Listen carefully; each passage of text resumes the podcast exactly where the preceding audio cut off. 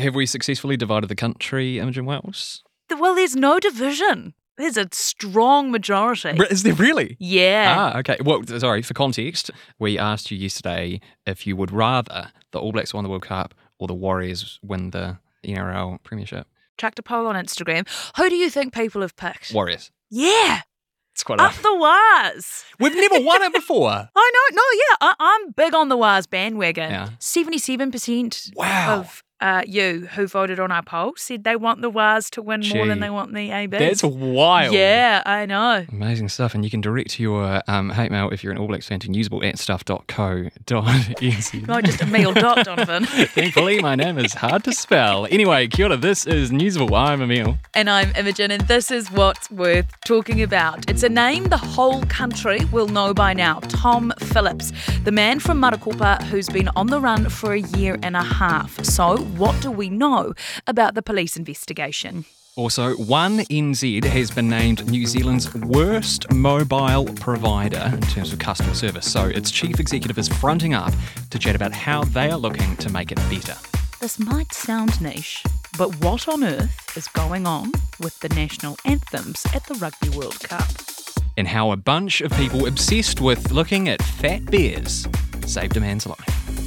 It's probably my favourite sentence you've ever said, and we've got all that coming up in a moment here on Newsable.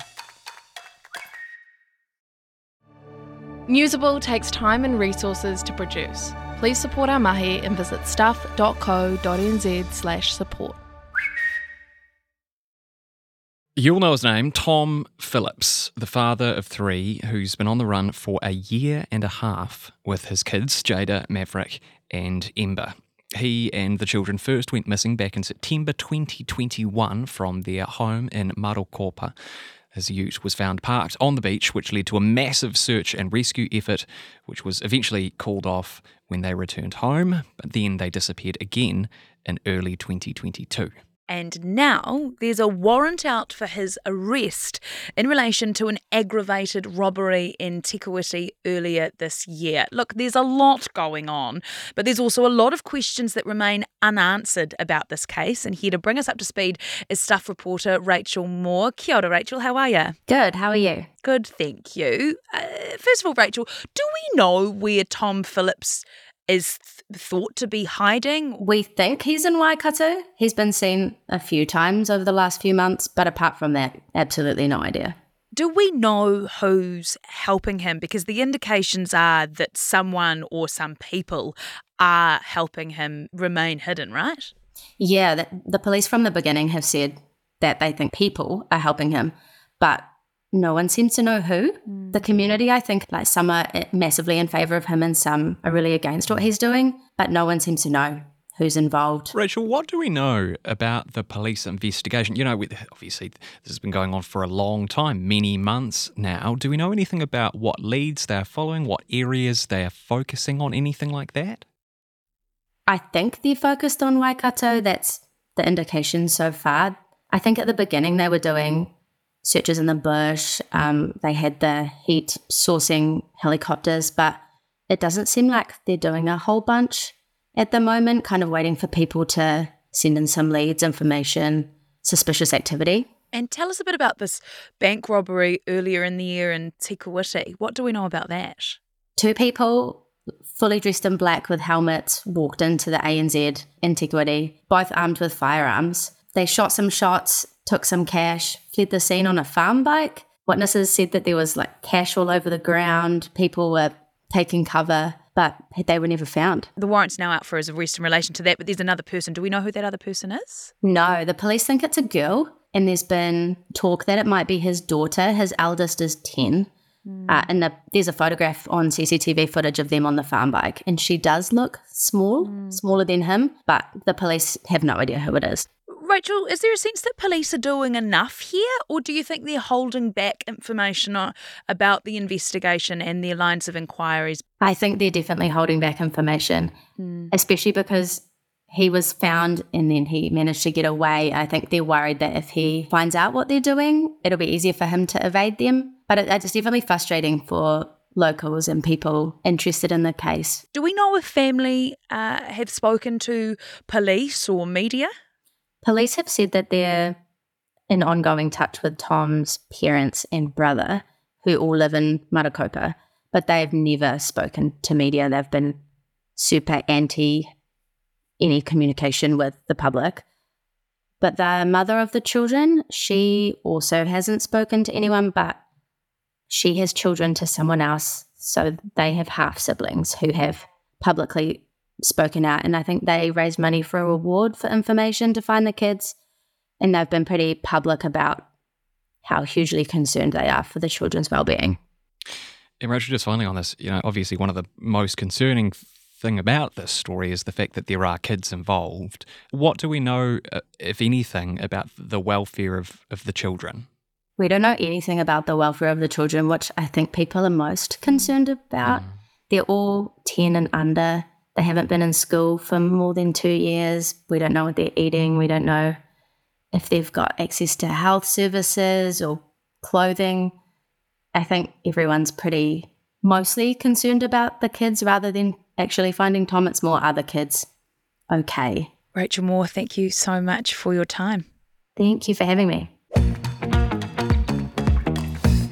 We're talking national anthems at the Rugby World Cup a little later, so we want to know what your favourite national anthem is. We'll pop a poll up on Instagram with a few to choose from, but also if your fave isn't on there, chuck us a DM. You can find us on TikTok or Insta, search Newsable NZ, and you can also email us as well, of course, newsable at stuff.co.nz.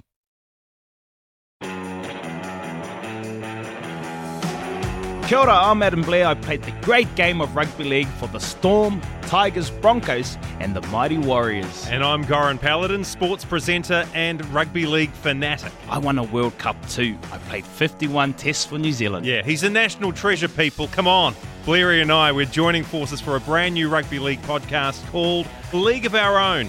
Each week we talk Kiwis across the NRL and, of course, everything was. All the big names, the big stories. And some of my own stories too. Well, if we can make them fit. We'll make time. Okay. League of Our Own with Blairy and Goran. Debut ep dropping on Wednesday afternoon and every Wednesday after that.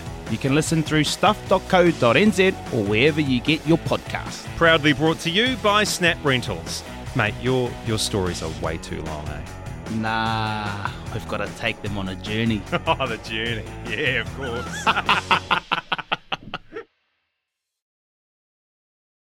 Not a great week for telecommunications company One NZ. Not only did the One New Zealand Warriors suffer a defeat on Saturday night, but the company was also recently named New Zealand's worst mobile provider as rated by its own customers. So, what's going wrong, and how does one of the country's biggest telco players up its game in this area? Well, CEO Jason Paris is here now to chat. Jason, thanks very much for coming on the show. Kia ora, thanks for having me. And um, up the wires. Um, Jason, these, these results, they're not flattering. D- did this come as a surprise to you? Yeah, it's still a bit of a surprise. Um, and I don't, I don't agree with the Commerce Commission uh, research, but I do agree we've got still a way to go to get to where we need to from a service perspective we we wouldn't have rebranded if we felt that our service was as bad as the Commerce Commission said it was. And the research that they did doesn't reflect what our customers are telling us from our own numbers. So, um, yeah, it was a disappointing headline because I don't agree with it, but I'm not backing away from the fact that we've still got quite a lot of work to do on uh, on, on, service. But it, um, it's nowhere as bad as uh, as it was made out to be last week. When Stuff wrote this story up, we, we looked at the comments and people were saying difficulty getting connected and disconnected, finding it impossible to get in touch with a human. Quote, uh, someone saying One NZ tanked their credit rating with a bunch of unjustified fees. Why is that stuff happening? Is that an underinvestment in staff? Uh, if you look at those comments, I'd say quite a few of them talking about historical issues. So yeah, I had an issue with Vodafone, or I had an issue a few a few years ago, and that's reflective of what I've seen. That, uh, that customers, we have pissed a lot of customers off, hundreds of thousands of customers off over the years. But admittedly, you know, as you've as you've pointed out, some customers are saying actually One New Zealand uh, impacted my credit rating. Mm. One New Zealand hasn't uh, made the change I requested. And all I can say is that we know again we've got a bunch of work to do. You've got 2,000 New Zealanders that get up every morning not thinking how can I annoy or disappoint a customer today, but how can I help sort a customer uh, an issue out today, and uh, and we just work through them. But I suppose, you know, the Commerce Commission is independent of you, the company. Why should people trust what you're saying about what you're hearing customers saying versus something like the Commerce Commission? I think the, the first thing we should look at what do we agree on? Should service be better? Yes. So concentrate on that. Uh, the Commerce Commission wants uh, telecommunications companies to improve their service levels because it's annoying customers. Yeah, I agree. Then how do you do it? The questions they've asked are different to the questions we ask our customers. Jason, slightly abrupt change of tack here, but uh, while you're here, let's talk about the One NZ Warriors. How are you feeling about this uh, this Saturday's match? It's been a couple of couple of uh, less than ideal results in a row, but you're still hopeful to make the preliminary finals, I imagine. Yeah, I'm I'm, I'm more than hopeful. I'm really confident actually. I saw you trying to justify how the Wars will win this weekend yeah, based look, on last weekend's performance. Look at you getting 20 points scored off our own errors. You remove those errors, you take the 20 points off. Uh, Jason Paris, thanks for fronting. Thanks for chatting. Up the Wars. Up the Wars. And Jason will be running an Ask Me Anything live on Stuff this afternoon at 1 pm. So if you've got any questions to ask him, jump on there.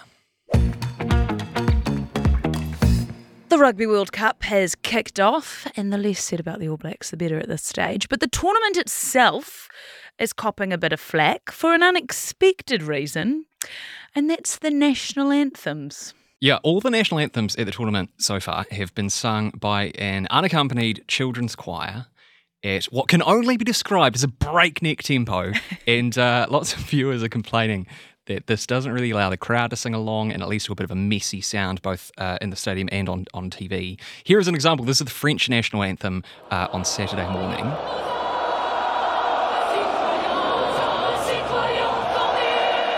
And here's Irish rugby legend Brian O'Driscoll's take on the rugby podcast Off the Ball. You know, the, the two big anthems, if we're, if we're, if we're honest, are the Marseillaise and and the Italian French, uh, the Italian anthem, and um, both of them feel as though they've been butchered. Oh. Uh, there's no opportunity for everyone to properly get in behind it. Now, David Squire is the musical director of the New Zealand Youth Choir and also conducted several choirs who performed national anthems at the 2011 Rugby World Cup in New Zealand. And he joins us now with his analysis of what's going on. David, kia ora. Kia ora. The anthems are sounding so bad. Where do you think they're going wrong? Is it that lack of uh, backing track? Is it using the children? Bless them. I mean, you don't want to be too harsh. It is yep. a bunch of kids. I think it's really hard. I, I, totally understand why you would want children there front and centre, absolutely. Mm. But give them the right tools to succeed. I think having a very good backing track um, that's the, at a great tempo um, makes it work really well. Emile, I have to say, I do, I do quite like the, the tempo of, of the French anthem. Right. I think it, you it like marching along, do you? I think it revolution, I, revolution vibes. nothing worse than a dirge tempo at, at uh, before a rugby match. Some of the times I've heard, eh, and I'm, oh my gosh, is this really going to begin?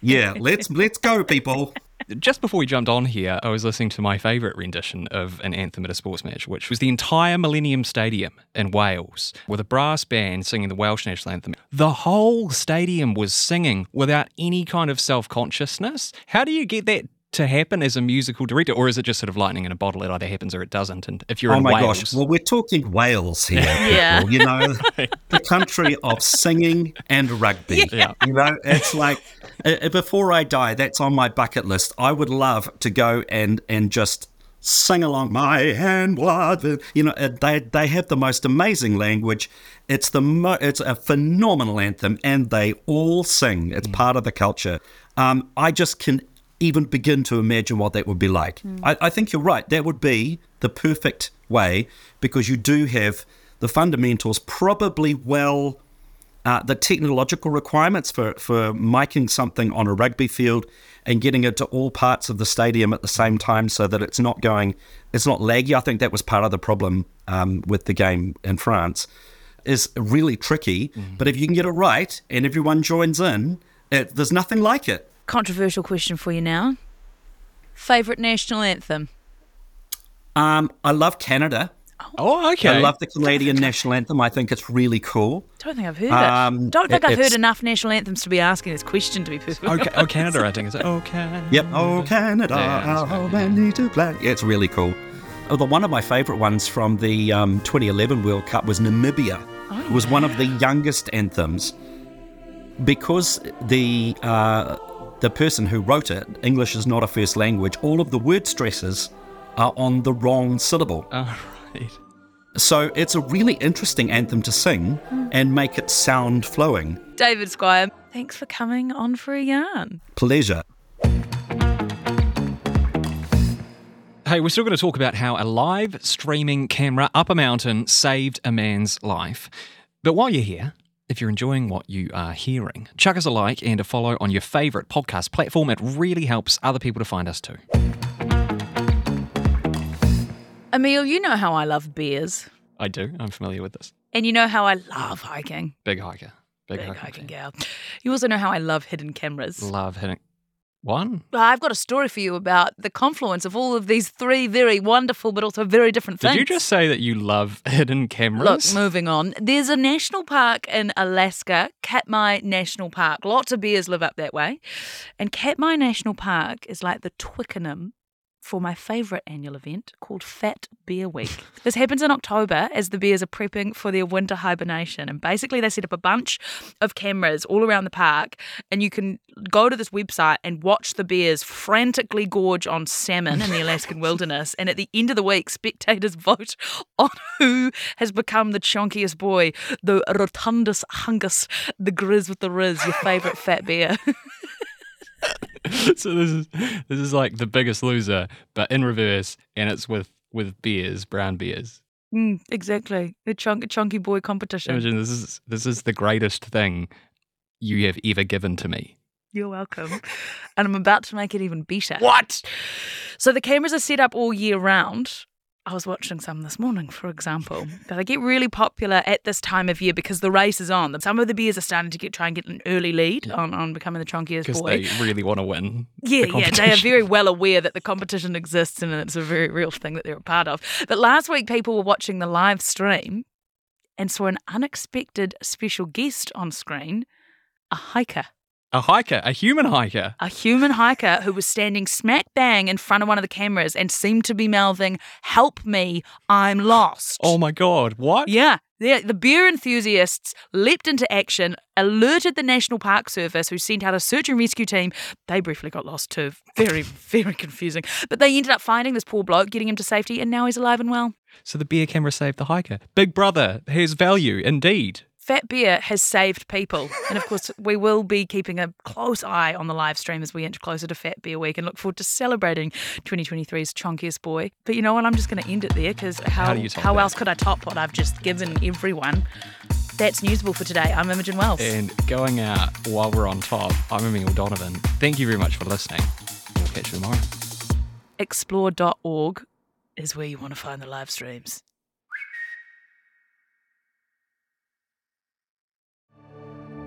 If you like this podcast, please support our work. Visit stuff.co.nz slash support. If you don't have time to read the in depth stories or you just prefer to listen instead, the Long Read from Stuff is the podcast for you. Each week, we showcase one of our excellent pieces of journalism, telling important or entertaining stories from the world of crime, sport, history, culture, and more. You also get to hear from the journalists themselves about how they uncovered the story and how it came to life. So, for your weekly dose of long form journalism, beautifully read, subscribe to the Long Read from Stuff wherever you get your podcasts.